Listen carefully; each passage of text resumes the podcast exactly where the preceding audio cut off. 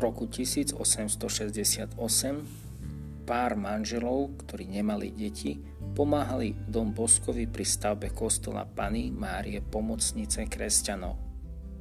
Na stavbu vtedy darovali 6 tisíc lír. O pár rokov na to ich obchody išli veľmi zle. Banka im zhábala čas majetku a rodina upadla do veľkej biedy. Presťahovali sa do tmavého podkrovia, kde si v Miláne a tam žili.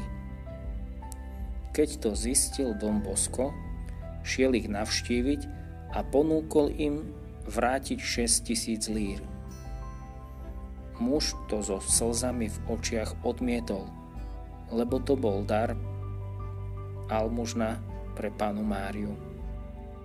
Don Bosco povedal, Mária vám vráti toľko, koľko ste jej dali. A od toho momentu Tom Bosko každý mesiac poslal rodine 100 lír. Keď im vrátil všetkých 6 tisíc lír, muž zomrel a žena sa po čase dobre vydala a svojimi almužnami stále podporovala kostol Pany Márie Pomocnice.